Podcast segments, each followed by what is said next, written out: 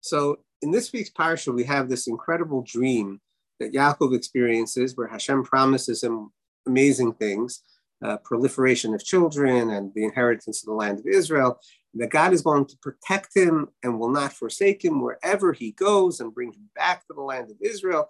It's a pretty amazing thing. And just like I want to make a simple point, I, I made it a little bit this morning in the class, but I, I really feel like it, it deserves you know more attention. Um, I tried to imagine if I had a dream like that. and somebody started up with me or did something that I wasn't happy with, what would I do? Like, I, I literally have this guarantee from God that I'm invincible. I'm invincible. And that God is not going to forsake me, and that God has to protect me, and that God is going to bring me back to the land. I think I would have a really difficult time taking any of my adversaries seriously and not belittling them, either in my mind or directly. And saying, Do you know who you're dealing with? right? That that's what comes up for me. I mean, who wouldn't like to have that that feeling of security and backing and power directly from God? So that when we're confronted with a major challenge, we're like, whatever, you know, like like we have the winning ticket. Like we know. You don't know, but I know, right? So my point is that when you read the story of Yaakov Avinu, you see nothing of that. Nothing. His father-in-law, you know, literally deceives him and gives him the girl that he specifically asked not to have. And he lives with it. He doesn't say, uh, Lavan, you, you know who you're messing with? You are toast, buddy. I am out of here now. I have a promise from God. I'm going back today and I'm taking Rachel with me. You can go jump in the lake. He doesn't do that. And the question is, why not? I mean, seemingly God said, I'm with you. I'm, I'm, I won't forsake you. I'll, you know, I'll protect you. So why is it that Yaakov suffers for 20 years as a shepherd for a wicked, deceitful man that's by his own daughter's admission sold his daughters and tried to you know completely manipulate and and leave Yaakov empty-handed. And Yaakov goes along with it. Even though he has this ironclad you know okay I, I shouldn't say ironclad I'll, I'll, qualify that in a moment even though he seems to have this tremendous guarantee from Hashem so the reason that the rabbis say that in Yaakov's mind nothing is ironclad is because at least this is one approach Yaakov knows that he's only meriting this protection and these promises of Hashem if he does not sin. He doesn't become wicked himself. And a truly righteous person knows that it's very hard to be perfect, even though the Torah maybe calls him perfect earlier, and uh, certainly the, the proof is in the pudding. He produces, you know, the 12 tribes. But Yaakov himself doubts his own righteousness. And because of that, he never views himself as having this security blanket that I'm describing. Now, what I was thinking about, you know, when I was thinking about that interpretation, I was still wondering, okay, you know, come on, really? I mean, if it was me still, you know, would I really not feel a little bit emboldened by this guarantee by Hashem? And so I'm not sure about that. But I do think that it's not unfair to say that when Hashem says, I'm not going to forsake you, what he's really saying is something different. I'm with you in your process, but I don't tell you that your process is guaranteed. I'll work with your decisions. If your decisions land you in hot water, okay, uh, you know, I'll be with you. I'm going to prevent you from completely disintegrating and becoming a failure but I'm not going to solve all your problems for you. Because if that's what God was saying, instead of God saying, I won't forsake you, he would have said, I'm going to guarantee you're winning in every situation. He doesn't say that because really that is what Hashem wants from us. Hashem wants from us to make our best decisions, to make our best choices, knowing that we might fail sometimes, but he won't abandon us, meaning he'll help us with whatever choice we made to get to the next step, to get to a better step, and hopefully in the long run to succeed. But it doesn't mean that everything that we do, God is going to make sure that it's the right lottery ticket, that it's the right business to do, that it's the right uh, chesed project to do. There, there's no guarantees like that from Hashem. And I think that that's really important because we need to learn this from Yaakov Avinu. We need to have the resilience of people that know, hey, look, the Jewish people are the chosen people. One day we are going to be the inheritors of the land of Israel. We just read in the Midrash here that you know kings from all over the world are going to come to visit the Beis Hamikdash and uh, the Holy Temple and to bring presents, you know, to the Mashiach in such a ubiquitous and all the time fashion that it's going to be commonplace. Yeah, we know that, but there, there's no guarantees on how we get there. We have to do the figuring out of how to get there. We just have to know that you know God doesn't completely forsake us, and He will try, so to speak, to make sure that we succeed. But it's only through the choices that we make, not saying whatever choice you make, I'm going to make sure it's the winning ticket. I'm going to make sure that you win. Uh, God doesn't do that. We have to learn all the time about how to make good choices. And then just to conclude, and then we'll get to your questions or comments or points of view. But uh, just to conclude, you know, along the way, amazing things happen and very, very, very difficult things happen. Uh, the woman that he loves, he only produces two children with her, Rachel, the one that was really his love. And when she gives birth to the second one, she dies at a very young age with this promise and guarantee that came from Hashem. Rachel did whatever she did, Yaakov did whatever he did, and they seem to have some culpability for their own lack of a longer term marriage because she took her father's idols. He made a promise that whoever stole those idols should be, you know, cursed. You know, they have some culpability in that.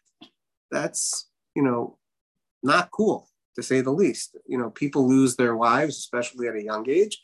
They tend to be very bitter people, you know, assuming they love their wives, hopefully the case. Um, they tend to be very bitter and angry that that happened to them you know, Yaakov Avinu accepts his responsibility despite having, you know, what seems to be a tremendous promise from God. It's tremendous. I mean, the vision that he had, angels going up and down the ladder, this is the gateway to heaven, and he loses his wife at a very young age. Not cool. And there are many other things like that. I don't want to go into detail, but we need to learn that kind of resilience in our own relationship with Hashem and in our own perseverance of you know getting up and facing the struggle, especially nowadays things are more and more challenging for many, many people with the economy, with the political situation here and in Israel and across the world, anti-Semitism, you know, everything is very challenging. It really is. But we have to learn from the resilience of Yaakov Avinu to really face the next challenge, knowing that at the end we, we know what's going to happen. How we going to how we're going to get there, that's not at all clear. But we can't. Hashem doesn't abandon us, and we can't abandon our responsibility for taking the next steps. Any questions or comments?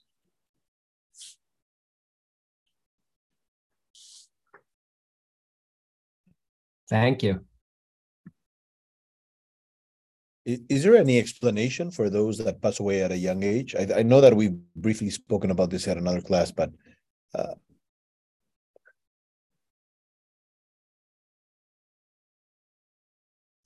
say again. Is there a general explanation that uh, for those that pass away at a very young age unexpectedly? Um, of course, I don't think there's a general rule of thumb, but I think that we had mentioned something along these lines in another class, but less specific. So the short answer is no. Uh, I'm not a fan of the explanations that people like to give, which is Kabbalistic, uh, previous lifetimes, next lifetimes, blah, blah, blah, blah. I'm not a fan of those. I'm not saying that there isn't any truth to them, but I don't think we're meant to explain it. I really don't think we're meant to explain it. Um, the only thing that I say about those tragic situations are that we don't understand the why, but we can very often understand the how to become better because of it. Um, and we have to know that for the person themselves that passed, you know, not only that they're with God, but that every person has their time. and uh, we don't understand why they have that time. But every person has their timeline. You know, this is what King Shlomo says. There's a time for this. There's a time. There's a time for dancing and rejoicing. There's a time for crying and eulogizing.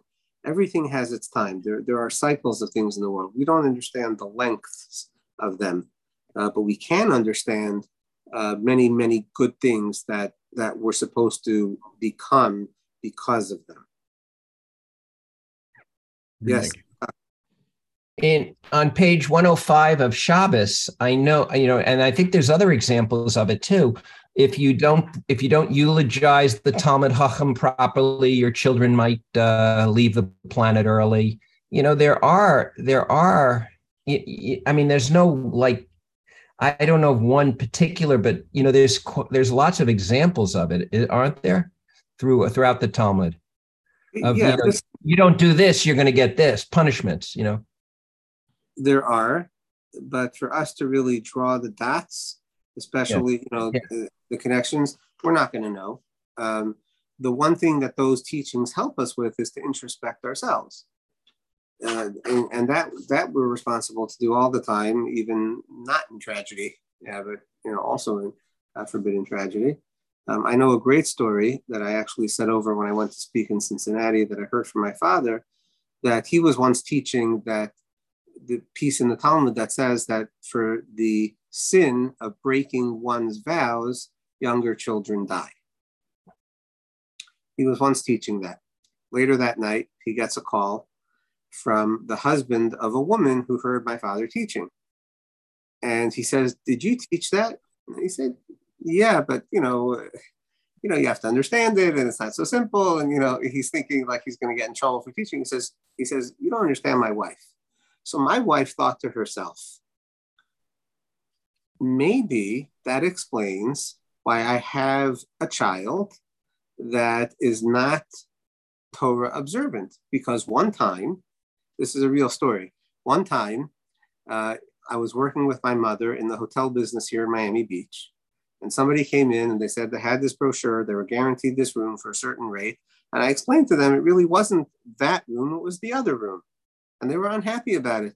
And my mother said, let it go. And I decided to, you know, to, uh, you know, to, to stick to my guns and say, that's not really what we meant. She said, maybe in that way I broke a vow. She went and she looked up the records from like you know paper records from like decades before she went and sent them a letter and refunded them the money i think and eventually that son did you know their teshuva because she said in her mind the person who doesn't you know recognize torah and hashem and the importance of study and you know observance that's not real living and so maybe that was my sin so this is a story my father said over about Mrs. Feitz, Aleha Shalom. She was an incredible woman, incredible woman. She never had her own day school Jewish education. And when she was in her 40s, she went to learn in high school with the seventh grade girls until they graduated 12th grade. She graduated with them. Like an incredible person, just an incredible person, built an incredible family. I'm privileged that one of her um, grandchildren married my daughter you know that's a that's a great thing but uh, the point is is that that's an example where a person took that teaching and said okay how does that apply to me took action and and you know changed their lives because of it that we can learn from those types of teachings but to say oh well you know i know why that guy died you know it's a pretty horrible thing pretty horrible thing to do hmm. and, and you see how it's not literal in this case, right? It's not literal. At least in this example, you know, that we're drawing. I'm not saying it's the only way. I'm just giving that as an example.